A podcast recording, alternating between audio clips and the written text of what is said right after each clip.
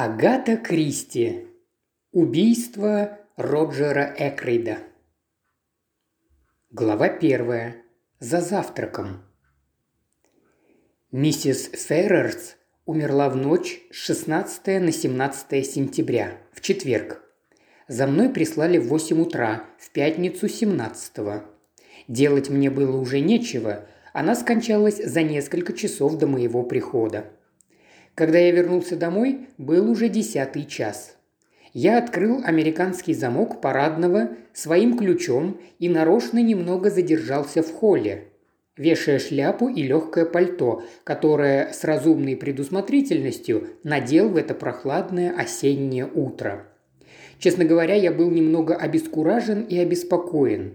Не хочу утверждать, что уже тогда предвидел события на несколько недель вперед, но интуиция подсказывала мне, что дни предстоят тревожные.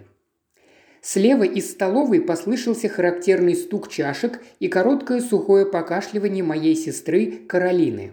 «Это ты, Джеймс?» – спросила она. Вопрос излишний, так как кроме меня никого другого быть не могло. Признаться, я задержался в холле именно из-за сестры. Девиз семейства Мангусты, как об этом поведал нам Киплинг, таков – Пойди и узнай.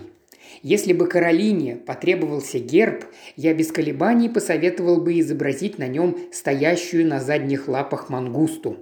Хотя первую часть девиза можно было бы опустить. Каролина обо всем узнает, преспокойно оставаясь дома. Непостижимо, как ей удается, но это так. Подозреваю, что ее разведывательный корпус состоит из служанок и торговых разносчиков. Выходит она из дома вовсе не для того, чтобы собирать информацию, а затем, чтобы распространять ее. Она искусна и по этой части. Именно эта черта ее характера и заставила меня задержаться в холле. Что бы я ни сказал сейчас Каролине относительно кончины миссис Феррарс, это стало бы достоянием всей деревни за какие-нибудь полтора часа. В силу своей профессии я, естественно, в подобных случаях стараюсь проявить осмотрительность. Поэтому я взял себе в привычку ничего не рассказывать сестре. Она все равно узнает сама, зато я чувствую моральную удовлетворенность от сознания, что меня ни в чем нельзя обвинить. Муж миссис Феррерс умер больше года назад, но Каролина до сих пор утверждает, без малейшего на то основания, что миссис Феррерс отравила его. Мой неизменный ответ, что мистер Феррерс умер от острого гастрита, осложненного привычкой к чрезмерному употреблению алкоголя. Она презирает. Я не отрицаю, что симптомы гастрита и признаки отравления мышьяком в некоторой мере сходны, но Каролина строит свои обвинения совершенно на другом. Вы только посмотрите на нее, вот ее первый довод. Женщина не первой молодости, миссис Феррерс была очень привлекательна, а ее платья, даже простые, чрезвычайно шли ей. Но ведь немало женщин приобретают свои наряды в Париже и при этом не обязательно отравляют своих мужей. Пока я медлил в холле, занятый этими мыслями, голос Каролины донесся уже на более высоких нотах. «Ну что ты там делаешь, Джеймс? Почему не идешь завтракать?» «Иду, дорогая», – ответил я поспешно, – «я вешаю пальто». «За это время ты мог бы уже повесить с полдюжины пальто». Она была права. Я вошел в столовую, запечатлел привычный поцелуй на щеке Каролины и сел за яичницу с беконом. Бекон уже остыл. «У тебя был ранний вызов», – заметила Каролина. «Да, в Кингс Пэддок, к миссис Феррерс. Я знаю». «Откуда ты знаешь?» Мне сказала Энни. Энни – это наша служанка. Хорошая девушка, но неисправимая болтушка. Я промолчал, продолжая есть яичницу и бекон. Кончик длинного и тонкого носа моей сестры чуть шевельнулся, что обычно выдает ее взволнованность или повышенный интерес к чему-то. «Ну?» – потребовала она. «Плохи дела. Ничего не поделаешь. Должно быть, умерла во сне. Я знаю. – сказала моя сестра снова. На этот раз мне стало досадно. «Ты не можешь знать», – возразил я с раздражением. «Я сам не знал, пока не прибыл на место. Ни одной живой душе я еще не говорил об этом. Если твоя Энни знает, значит, она ясновидящая». Мне сказала не Энни, это был молочник. Ему рассказал повар миссис Феррерс. Как я уже упоминал, Каролине не нужно ходить за новостями. Новости приходят к ней сами.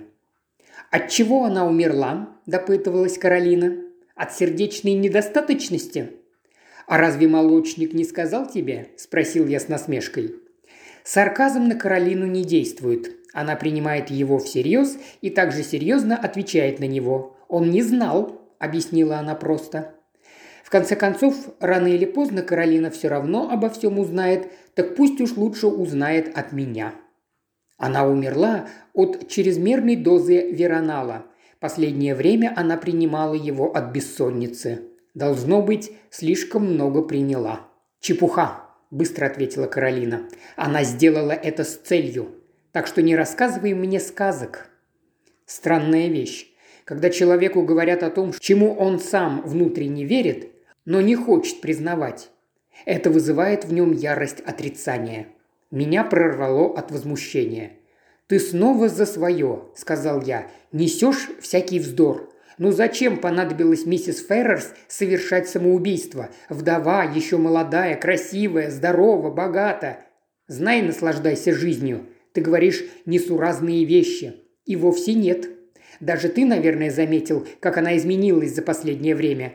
Это длилось уже шесть месяцев. Она выглядела так, словно ее мучили кошмары. Да ты и сам только что признал, что она не могла спать.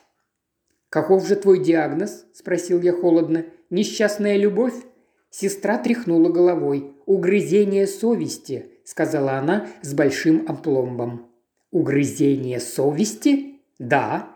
Ты не верил мне, когда я говорила, что она отравила своего мужа. Сейчас я убеждена в этом больше, чем когда бы то ни было». «Не думаю, что ты очень логично», – возразил я. «Женщина, способная совершить такое преступление, как убийство, должна быть достаточно хладнокровной, чтобы потом пожинать плоды этого преступления без излишней сентиментальности и раскаяний». Каролина тряхнула головой. Может быть, и есть такие женщины, но миссис Феррерс к их числу не принадлежала. Это была не женщина, а комок нервов. Завладевший ею импульс вынудил ее отделаться от мужа, потому что она принадлежала к таким людям, которые просто не могут переносить даже незначительных страданий. А что жена такого человека, как Эшли Феррерс, должна была многое переносить, ни у кого не вызывает сомнений. Я кивнул. Все это время ее преследовала мысль о содеянном. Мне жаль ее. Не думаю, что Каролина испытывала к миссис Феррерс жалость, когда та была жива. Теперь же, когда миссис Феррерс ушла туда, где, вероятно, парижские наряды ей больше не потребуются, Каролина была готова смягчить свои чувства до жалости и понимания. Я твердо стоял на своем и утверждал, что ее предложения безрассудны. Я упорствовал еще и потому, что внутренне соглашался, по крайней мере частично, с тем, что она говорила – в целом же я считал несправедливым то, что Каролина пришла к правде так просто, путем обыкновенной догадки. И поощрять такое я не мог. Она ведь будет распространять свои взгляды в деревне. И могут подумать, что они основаны на медицинских данных, полученных от меня. В жизни бывает всякое. «Глупости», – отвечала Каролина на мое упорство. «Вот увидишь, Ставлю десять против одного, что она оставила письмо, в котором во всем признается». «Никакого письма она не оставляла», – сказал я резко, не замечая, что в какой-то мере признаю ее правоту. «Ага, значит, ты интересовался этим, не так ли? Я уверена, Джеймс, в глубине души ты думаешь про нее, что и я. Ты милый старый обманщик». Нужно всегда принимать во внимание и возможность самоубийства», – ответил я сдержанно. «Следствие будет?» Возможно. Можно обойтись и без следствия, если я дам заключение, что излишняя доза была принята случайно. Все зависит от того, насколько я уверен в этом. «А насколько ты уверен?» – спросила моя сестра, глядя на меня в упор. Я не ответил и встал из-за стола. Глава вторая. Кто есть кто в Кингс Эббот. Прежде чем рассказывать дальше о том, что я говорил Каролине и что Каролина говорила мне, я хотел бы дать некоторое представление о людях, о которых я собираюсь писать, и о нашей местной географии. Наша деревня, на мой взгляд, очень похожа на любую другую деревню. Ближайший большой город, Кранчестер, находится от нас в 9 милях. У нас есть большая железнодорожная станция, небольшая почта и два конкурирующих универмага. Молодежь рано покидает нашу деревню, но зато у нас много незамужних женщин и отставных офицеров. Наши любимые занятия и развлечения могут быть определены одним словом – сплетни. В Кингс Эббот только два видных дома. Один из них – Кингс Пэддок, оставленный миссис Феррерс ее покойным мужем. Другой – Фернли Парк, принадлежит Роджеру Экрейду. Экрейд всегда интересовал меня тем, что был человеком, не похожим на сельского сквайра, в отличие от других сельских помещиков. Он скорее напоминает одного из тех розовощеких спортсменов, прежние годы всегда появлявшихся в первом акте старомодных оперет на фоне роскошных деревенских пейзажей. Они обычно пели о том, что собираются уехать в Лондон. В наше время на сцене процветает ревю, и сельские сквайры вышли из моды. В действительности Экрейт и не является сельским сквайром. На мой взгляд, он просто удачно ведет дело, связанное с производством вагонных колес. Это человек под 50 с румяным лицом и мягкими манерами. Он живет душа в душу с нашим священником, щедр на пожертвования, хотя, по слухам, очень скуп в личных расходах любит крикет, доброжелательно относится к клубам молодежи и пансионатам солдатов-инвалидов. Он и впрямь душа нашей мирной деревни Кингс Эббот. Когда Роджеру Экройду исполнился 21 год, он влюбился в красивую женщину старше себя на 5 или 6 лет и женился на ней. Ее звали миссис Пэттон. Она была вдовой с одним ребенком. История этого брака была короткой и мучительной. И кратко излагая ее, скажем, что миссис Экрейт страдала запоем. Она довела себя до того, что через четыре года после замужества умерла. В последующие годы Экрейт не проявлял никакого намерения связать себя брачными узами вторично. Ребенку его жены от первого брака было только 7 лет, когда умерла его мать. Теперь ему 25.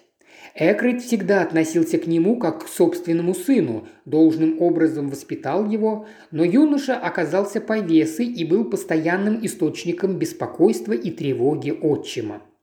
Тем не менее, мы все в Кингс Эббот очень любим Ральфа Пэттона. Это очень привлекательный молодой человек. Как я уже сказал, мы всегда готовы посплетничать в нашей деревне.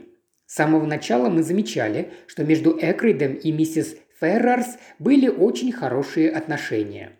После смерти ее мужа их близость стала еще заметнее. Их всегда видели вместе, и можно было вполне предполагать, что после окончания траура миссис Феррарс станет миссис Роджер Экрейт. И потом они в определенной мере подходили друг другу. Жена Роджера Экрейда умерла, как уже упоминалось, от употребления спиртного – Эшли Феррерс долгое время до своей смерти тоже пил. Казалось естественным, что миссис Феррерс и Роджер Экрейт эти две жертвы неумеренности в отношении к алкоголю со стороны своих прежних супругов должны были наверстать и возместить друг другу все, чего они были лишены прежде. Чита Феррерс переехала сюда жить немногим больше года назад. Что же касается Экрида, то ореол сплетен окружал его и раньше. Пока рос и мужал Ральф Пэттон, в доме сменилось множество экономок, и каждая из них по очереди была на подозрении у Каролины и ее задушевных друзей. Не будет преувеличением сказать, что вся деревня в течение последних 15 лет втайне ожидала, что Экрейд женится на одной из своих экономок. Последняя из них, по имени мисс Рассел, непререкаемо правила уже целых пять лет, что вдвое превышало время службы в доме любой из ее предшественниц.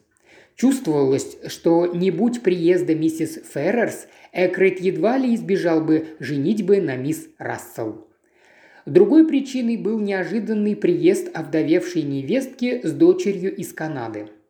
Миссис Сессель Экрейт, вдова вечно недомогавшего младшего брата Роджера Экрейда, поселилась в Фернли-парке и сумела поставить, если верить Каролине, мисс Рассел на должное место – не знаю точно, что из себя представляет это должное место. Это звучит как-то холодно и неприютно.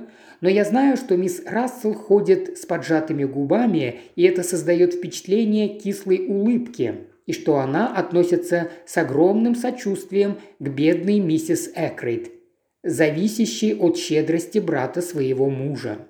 Хлеб милосердия довольно горек, не так ли? Она была бы несчастной, если бы не зарабатывала себе на жизнь.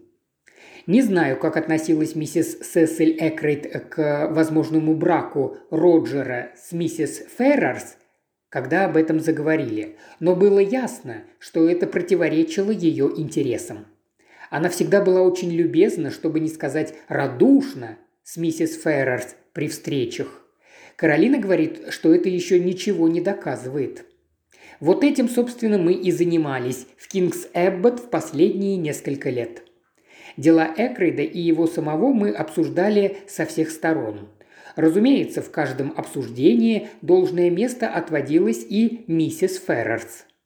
А сейчас повернем калейдоскоп и вместо невинного разговора о возможной женитьбе посмотрим на трагедию.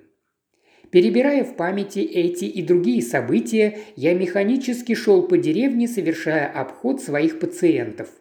Тяжелых больных у меня не было, и это было кстати, так как мои мысли возвращались снова и снова к загадочной смерти миссис Феррерс. Было ли это самоубийство?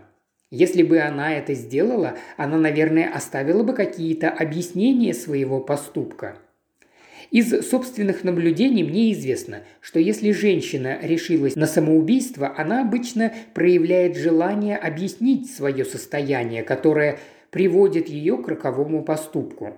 Такие женщины просто жаждут быть в центре общего внимания. Когда я ее видел в последний раз? Не больше недели назад. Тогда ее поведение было вполне нормальным, учитывая... Впрочем, учитывая все. Потом я вдруг вспомнил, что видел ее, хотя и не говорил с ней только вчера. Она шла с Ральфом Пэттоном, и я удивился, потому что не имел понятия, что он мог быть Кингс Эббот. Я был уверен, что он окончательно поссорился со своим отчимом. Его здесь не видели уже почти шесть месяцев. Они шли рядом, склонив друг другу головы, и она о чем-то очень серьезно ему рассказывала. Мне кажется, что именно в этот момент у меня впервые появилось предчувствие чего-то недоброго. Ничего определенного, но какое-то смутное чувство говорило мне, что здесь что-то не так. Серьезный тет-а-тет между Ральфом и миссис Феррерс произвел на меня неприятное впечатление. Я все еще думал об этом, как вдруг столкнулся лицом к лицу с Роджером Экрейдом. «Шепард!» «Вы-то мне и нужны!» – воскликнул он. «Это ужасно!» «Значит, вы слышали?» Он кивнул. Удар для него был, как я видел, очень чувствительным. Его большие румяные щеки, казалось, запали, и он выглядел совершенно разбитым по сравнению со своим обычным, веселым и здоровым видом. «Это хуже, чем вы думаете», – сказал он спокойно. «Послушайте, Шепард, мне нужно поговорить с вами. Вы сейчас можете вернуться со мной?» «Вряд ли. У меня еще три пациента, а к двенадцати я должен вернуться к себе посмотреть своих хирургических больных. Тогда днем. Нет, лучше приходите обедать в половине восьмого. Это вас устроит?» «Да, это вполне подходит. А что у вас стряслось? Что-нибудь с Ральфом?» Едва ли я представлял себе, почему я сказал это. Может быть, потому что у Ральфа вечно что-нибудь не ладилось. Экрейд посмотрел на меня невидящим взглядом, словно плохо соображал. Я начал понимать, что где-то действительно творится что-то неладное. Я никогда раньше не видел Экрейда таким растерянным. «Ральф?» – сказал он невнятно. «О, нет, не Ральф. Ральф в Лондоне. Черт возьми, идет старуха мисс Ганнет. Мне бы не хотелось говорить с ней об этом ужасном несчастье. До вечера, Шепард, в семь тридцать». Я кивнул, а он поспешил уйти, оставив меня в недоумении. «Ральф в Лондоне? Но ведь вчера днем он был в Кингс Эббот. Должно быть, он вернулся в город ночью или сегодня утром, но то, как сказал об этом Экрейд, производило совсем другое впечатление. Он говорил так, как если бы Ральф здесь не было месяцы. Я не успел разгадать этот вопрос. Передо мной стояла мисс Ганнет, жаждущая информации. Мисс Ганнет присущи все черты моей сестры Каролины, но ей не хватает того непогрешимого прицела, который приводит к выводам, придающим способностям Каролины оттенок величия. На мисс Ганнет была печаль вопрошания. Разве не печальна вся эта история с бедной мисс Феррерс? Говорят, она была хронической наркоманкой. Как все же безнравственно ходить и разносить эти слухи. И что самое ужасное, так это то, что во всех этих диких выдумках обычно бывает доля правды. Нет дыма без огня. И еще говорят, что мистер Экрейт обо всем узнал и расторгнул помолвку. А помолвка все же была. У нее, у мисс Ганнет, имеются все доказательства. Вы, конечно, должны знать обо всем этом. Врачи всегда все знают. Они только никому не рассказывают, не так ли? Все это она говорила, сверля меня своими маленькими блестящими глазками, стараясь понять, какова будет моя реакция на эти предположения. К счастью, постоянное общение с Каролиной выработало у меня способность сохранять спокойное выражение лица и быть готовым к коротким уклончивым ответам. Я поздравил мисс Ганнет с тем, что она не поддерживает сплетен дурного свойства и понял, что это была удачная контратака. Она ввела ее в замешательство, и прежде чем старая дева пришла в себя, я отправился своей дорогой. Домой я вернулся в задумчивости – в приемной меня ожидали больные. Отпустив, как я думал, последнего больного, я хотел было выйти на несколько минут в сад и посидеть перед ланчем, как вдруг заметил ожидавшую меня еще одну пациентку. Она поднялась с места и подошла ко мне. Я стоял несколько удивленный. Не знаю, почему я удивился, если не считать того, что, по общему мнению, у мисс Рассел железное здоровье и болезням плоти она не подавлена. Экономка Экрейда – высокая и красивая женщина, но строгий взгляд и плотно поджатые губы делают ее внешность отталкивающей. Мне кажется, если бы я служил под ее началом горничной или кухаркой, я бы спасался бегством при первых звуках ее шагов. «Доброе утро, доктор Шепард», – сказала мисс Рассел. «Я была бы очень обязана, если бы вы взглянули на мое колено». Я взглянул, но, откровенно говоря, поумнел от этого ненамного. Рассказ мисс Рассел о каких-то непонятных болях был настолько неубедительным, что, будь передо мной женщина с менее цельным характером, я заподозрил бы обман. На какой-то момент мне правда пришло в голову, что мисс Рассел могла умышленно придумать всю эту историю с коленкой, чтобы выведать у меня причину смерти миссис Феррерс но вскоре я увидел, что, по крайней мере, в этом я ошибся. Она коротко справилась о несчастье и ничего больше. Тем не менее, она была явно настроена задержаться и поболтать. «Очень благодарна вам, доктор, за эту мазь», – сказала она наконец, хотя и не верю, что она поможет. Я думал то же самое, но возразил в силу своего профессионального долга. В конце концов, каждому нужно держаться за свое ремесло а мазь не причинит никакого вреда. «Я не признаю всех этих лекарств», – продолжала она с пренебрежением рассматривая внушительный ряд склянок в моей аптечке. «Лекарства и наркотики приносят большой вред. Взять хотя бы тех, кто употребляет кокаин. Ну, поскольку их очень много в высшем обществе», так как о высшем обществе она определенно знала намного больше, чем я, я не стал ей возражать. «Вы только ответьте мне на один вопрос, доктор», – попросила мисс Рассел. «Предположим, вы действительно раб привычки употреблять наркотики. Можно ли от этого излечиться?» На подобный вопрос нельзя ответить так быстро. Я прочитал ей краткую лекцию на эту тему, и она прослушала ее с большим вниманием. Я все еще подозревал ее в том, что она ищет сведения о миссис Феррерс. «Вот, например, Веронал», – продолжал я. Но, к моему удивлению, ей уже, казалось, было неинтересно слушать о Веронале. Вместо этого она переменила тему и спросила, правда ли, что есть такие необычные яды, отравление которыми нельзя распознать. «Ага, вы читаете детективные романы?» Она призналась, что читает. И все содержание такого романа, сказал я, сводится к поискам необычного яда, по возможности где-нибудь в Южной Америке. Яда, о котором еще никто не слыхал. Что-нибудь такое, чем некое неизвестное племя темнокожих дикарей отравляет свои стрелы. Смерть мгновенна, и наука цивилизованных стран бессильно распознать ее причину. Вы это имеете в виду? Да. В самом деле, бывает такое? Я с сожалением покачал головой. Боюсь, что нет. Есть Кураре, конечно. И я наговорил ей многое о Кураре, но казалось, что у нее снова пропал интерес. Она спросила, есть ли в моем шкафу яды, и когда я ответил отрицательно, то подумал, что уронил себя в ее глазах. Она сказала, что ей нужно идти, и я проводил ее до двери приемной. В это время прозвучал гонг к ланчу.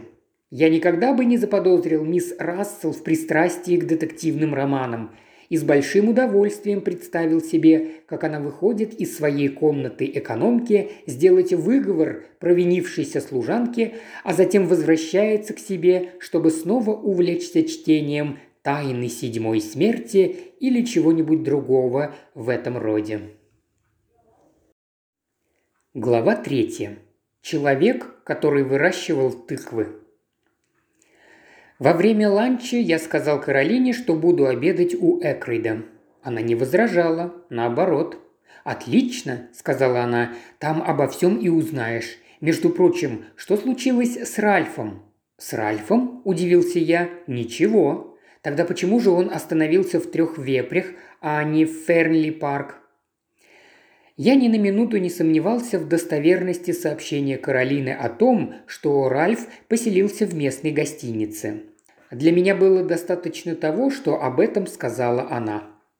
Экрит сказал мне, что он в Лондоне, ответил я и сам удивился, что отступаю от своего правила ни с кем не делиться никакими сведениями. «О!» – воскликнула Каролина, и я заметил, как нервно задергался кончик ее носа, указывая на то, что мысль ее заработала над новыми данными. «Значит так, в три вепря он приехал вчера утром», – сказала она. «Сегодня он еще там, а вчера вечером его видели с девушкой». Это меня нисколько не удивило, так как Ральф, я бы сказал, большинство вечеров своей жизни проводит с какой-нибудь девушкой. Удивило меня то, что он избрал для приятного времяпрепровождения не веселую столицу, а Кингс Эббот. «С одной из официанток бара?» – спросил я. «Нет, было вот как. Он вышел встретить ее. Я не знаю, кто она. Представляю себе, как горько для Каролины признать такой факт. «Но я могу угадать», – продолжала моя неутомимая сестра. Я с нетерпением ждал. Его кузина. «Флора Экрейт?» – изумился я. Флора Экрейт не доводилась родственницей Ральфу Петтону, но Ральфа так долго считали родным сыном Экрейда, что его родство с Флорой ни у кого не вызывало сомнений. «Флора Экрейт», – сказала моя сестра. «Но почему он не пошел в Фернли, если хотел ее увидеть?» «Тайная помолвка», – объяснила Каролина с величайшим удовольствием. Старый Экрейт не захочет и слушать об этом, и они вынуждены встречаться вот так. В теории Каролины я видел немало слабых мест, но я удержался от замечаний. От этого разговора нас отвлекло случайное упоминание о нашем новом соседе. Рядом с нами, в доме под названием Ларчиз, Недавно поселился какой-то незнакомец. К большой досаде Каролины она ничего не могла узнать о нем, кроме того, что он иностранец.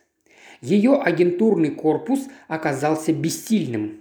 Предположительно установлено, что в пищу он употребляет молоко и овощи, мясо и, если случается, рыбу.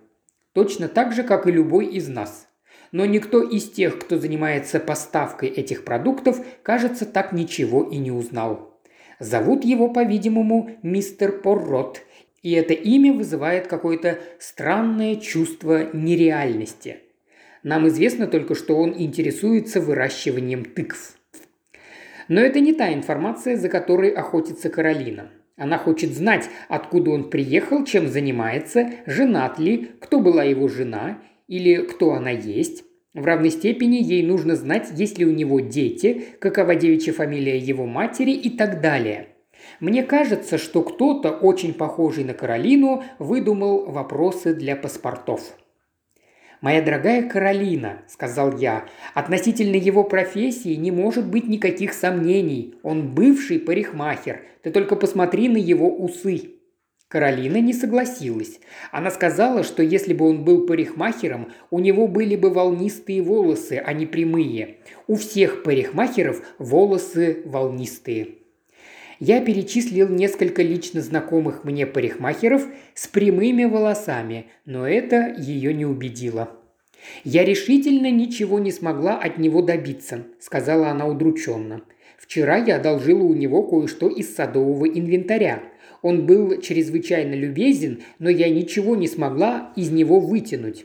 Наконец я спросила прямо, француз ли он? Он сказал, что нет, и понимаешь, мне как-то уже больше не хотелось его ни о чем спрашивать.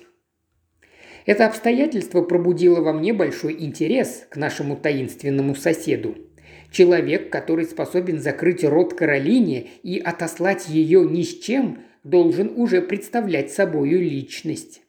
Я думаю, что у него есть один из этих новых пылесосов. По блеску глаз Каролины я понял, что у нее уже созрел план новые просьбы как предлога для дальнейших расспросов. Я постарался отделаться от нее и ушел в сад. Я люблю повозиться в саду. Вырубая корни одуванчика, я вдруг услышал предупреждающий крик, за которым тотчас что-то тяжелое пролетело мимо моей головы и с неприятным звуком плюхнулось у самых ног. Это была тыква. Я сердито поднял голову и осмотрелся. Слева над оградой появилось лицо. Яйцевидной формы голова была частично покрыта подозрительно черными волосами. На лице были два огромных уса и два наблюдательных глаза. Это был наш таинственный сосед, мистер Поррот. Он тут же разразился потоком извинений. Тысячу извинений, месье. У меня нет никаких оправданий. Вот уже несколько месяцев я занимаюсь этими тыквами, а сегодня они вдруг вывели меня из себя, и я послал их подальше, и, увы, не только на словах. Я схватил самую большую и швырнул через забор. «Месье, мне стыдно. Я в вашей власти». Перед таким изобилием извинений мой гнев растаял. Конце концов, эта злополучная тыква в меня не попала. И я искренне надеялся, что бросать крупные овощи через забор не было хобби нашего нового друга. Такая привычка едва ли помогла бы ему снискать к себе, как к соседу, наше расположение.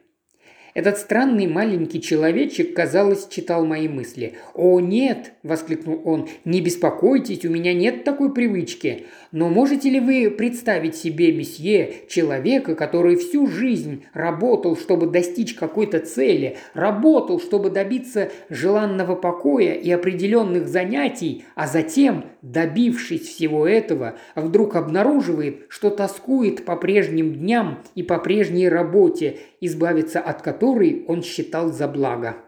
«Да», – промолвил я медленно, – «полагаю, что такие случаи нередки. Я сам, вероятно, пережил нечто подобное. Год назад я получил наследство. Оно было вполне достаточным, чтобы осуществить мою мечту. Я всегда хотел путешествовать, хотел увидеть мир.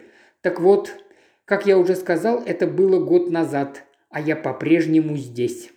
Мой маленький сосед кивнул. Сила привычки. Мы работаем, чтобы достичь какой-то цели. И когда цель достигнута, мы вдруг понимаем, что нам не хватает повседневного труда. И заметьте, месье, у меня была очень интересная работа, самая интересная работа в мире». «Да?» – сказал я поощрительно.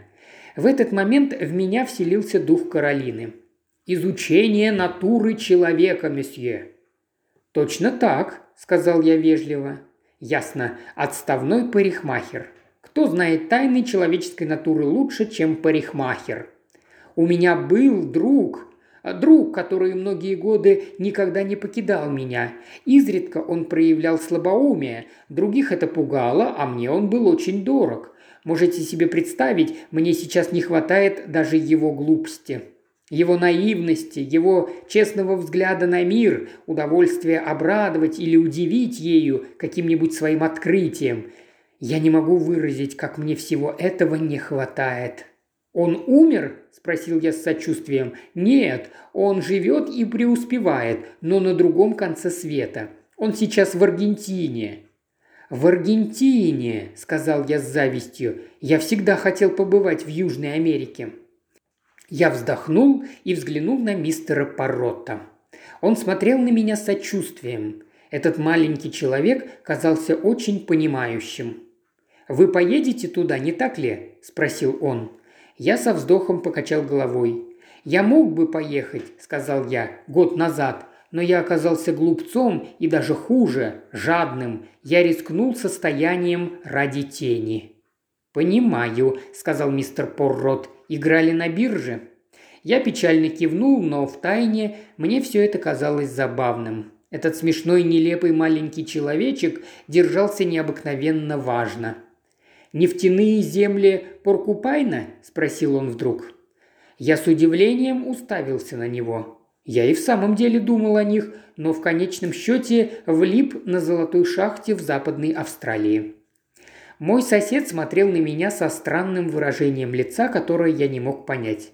«Это судьба», – сказал он наконец. «Что судьба?» – спросил я с раздражением.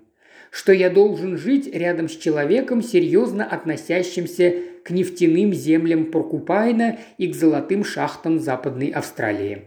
А скажите, каштановые волосы вам нравятся тоже?» Я уставился на него с открытым ртом, а он расхохотался.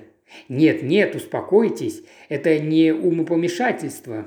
Это был глупый вопрос. Видите ли, мой друг, о котором я говорил, был молодым человеком и считал всех женщин хорошенькими, а большую их половину – красавицами. А вы ведь в зрелом возрасте врач, человек, которому известны суетность и безрассудство многих сторон нашей жизни. Ну-ну, мы соседи. Прошу вас принять и передать в дар вашей превосходной сестре мою самую лучшую тыкву. Он наклонился и манерно протянул мне огромный экземпляр, который я и принял в том же духе, в каком он был предложен. «Это утро не прошло даром», – весело сказал маленький человечек. «Я познакомился с личностью, в какой-то степени напоминающей мне моего далекого друга.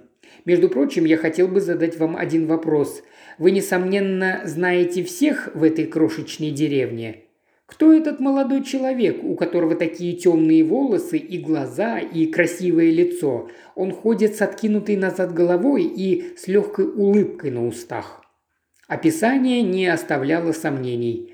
«Это должно быть капитан Ральф Пэттон», – сказал я медленно. «Я его здесь раньше не видел. Он отсутствовал некоторое время. Он сын, приемный сын мистера Экрейда из Фернли Парк. Мой сосед сделал легкий нетерпеливый жест. «Да, конечно.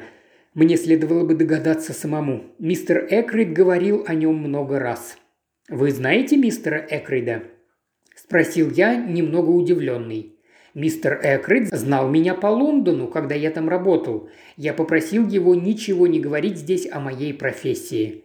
«Понимаю», – сказал я, весьма позабавленный этим явным снобизмом. Но маленький человечек самодовольно продолжал почти с глупой улыбкой. «Я предпочитаю оставаться инкогнито. Слава мне не нужна. Я даже не позаботился исправить местную версию моего имени». «В самом деле», – сказал я, решительно не зная, что сказать. Капитан Ральф Пэттон задумчиво пробормотал мистер Поррот. Стало быть, он помолвлен с племянницей мистера Экрейда, с очаровательной мисс Флорой. «Кто вам сказал?» – спросил я с большим удивлением. «Мистер Экрейд, с неделю назад. Он очень доволен. Это его давнишнее желание, если я его правильно понял. Я даже думаю, что он оказал некоторое давление на молодого человека. Это никогда не считалось разумным. Молодой человек должен жениться ради себя, а не ради отчима, от которого он зависит. Мои предположения оказались полностью несостоятельными. Я не мог бы себе представить, чтобы парикмахер пользовался доверием Экрида и обсуждал с ним вопросы женитьбы его племянницы с приемным сыном. Людям более низкой общественной ступени Экрейд выказывал доброе покровительство, но чувство собственного достоинства у него было развито очень сильно. Я понял, что пород вовсе не парикмахер. Чтобы скрыть свое смущение, я сказал первое, что пришло мне в голову. «А чем привлек к себе ваше внимание Ральф Пэттон? Красивой внешностью?» Нет, не только этим, хотя он необычайно красив для англичанина. У него такая внешность, что наши женщины-писательницы сравнили бы его с греческим богом. Нет, с молодым человеком происходило что-то такое, чего я не мог понять. Последние слова он произнес, как бы размышляя, тоном, который произвел на меня какое-то неопределенное впечатление.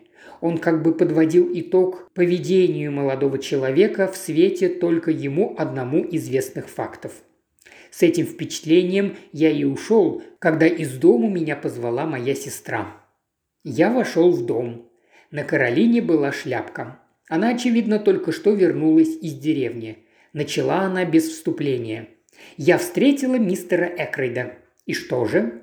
Я остановила его, но он, казалось, очень спешил и торопился уйти. Я не сомневался, что было именно так. Он не хотел говорить с Каролиной точно так же, как немногим раньше с мисс Ганнет. Если не больше. Он не так-то легко отделался от Каролины. Я его сразу же спросила о Ральфе. Он был страшно удивлен. Он не имел никакого представления о том, что парень здесь. Я даже сказала, что я, наверное, ошиблась. Я ошиблась. Смешно, заметил я. Ему следовало бы знать тебя лучше. Потом он сказал, что Ральф и Флора помолвлены. Я знаю об этом, перебил я ее со скромной гордостью. Кто тебе сказал? Наш новый сосед. Секунду или две Каролина явно колебалась, подобно шарику рулетки, когда он на мгновение замирает между двумя номерами. Но она все ж таки удержалась, чтобы не заговорить о такой соблазнительной новости, и продолжала. «Я сказала мистеру Экрейду, что Ральф в трех вепрях.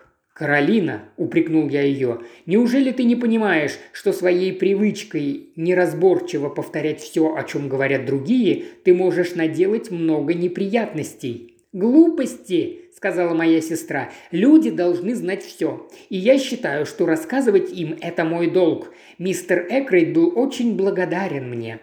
«Что же дальше?» – спросил я, так как было видно, что это еще не все.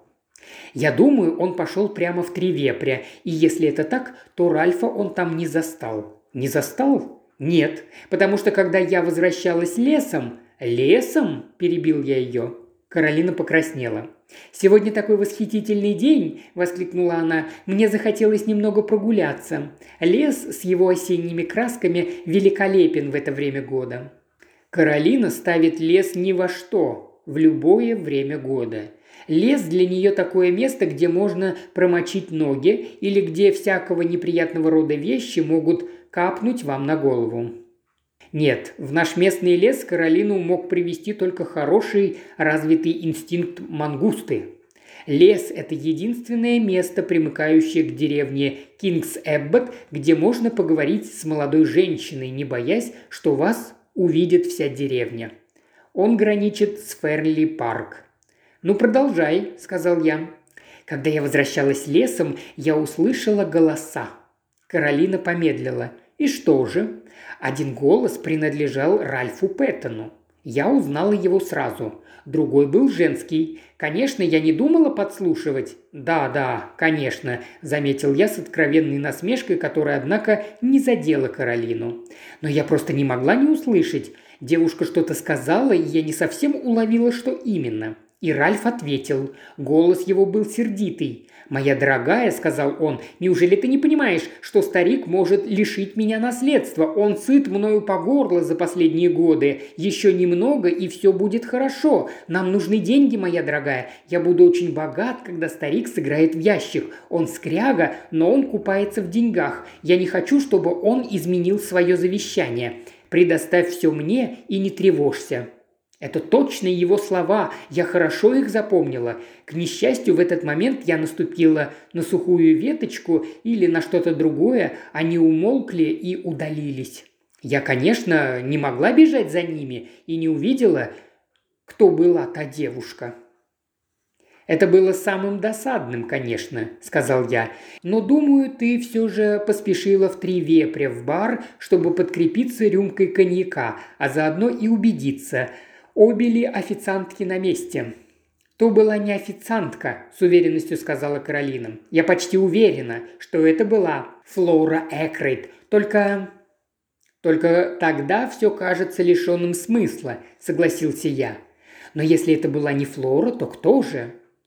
Моя сестра быстро перебирала всех девушек, живущих в округе, с многочисленным перечислением всех «за» и «против» для каждой – когда она остановилась, чтобы перевести дух, я пробормотал что-то о больном и выскользнул из дома.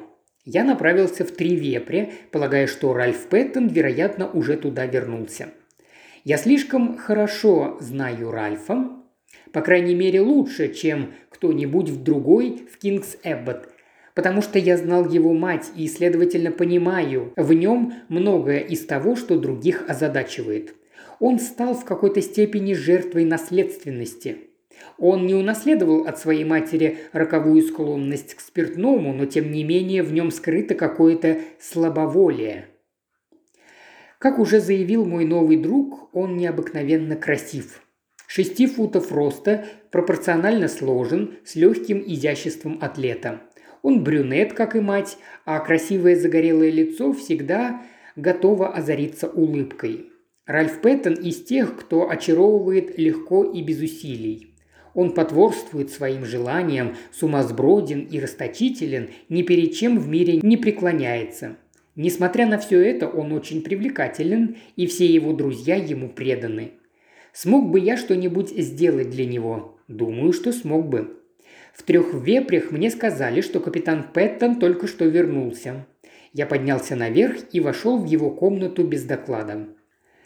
На какой-то момент, вспомнив, что я слышал и видел, я усомнился в хорошем приеме, но опасения эти были напрасны. «О, Шепард, рад вас видеть!» С улыбкой и протянутой рукой он пошел мне навстречу. Единственный человек, которого я рад видеть в этой дыре.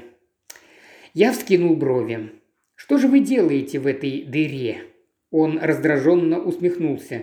«Это долгая история. У меня плохие дела, доктор. Но прежде выпейте». «Благодарю, выпью».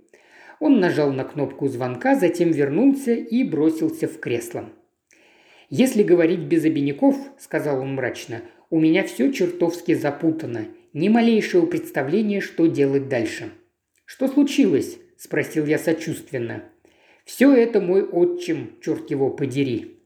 «Что же он сделал?» Дело не в том, что он сделал, а в том, что он, вероятно, сделает.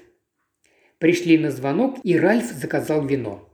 Когда человек ушел, он сел, сгорбившись в кресле, хмурясь своим мыслям. «Это действительно серьезно?» – спросил я. Он кивнул. «На этот раз я совершенно один», – сказал он спокойно. Необычайная серьезность его голоса убеждала меня в том, что он говорит правду. Нужно многое, чтобы Ральф стал серьезным.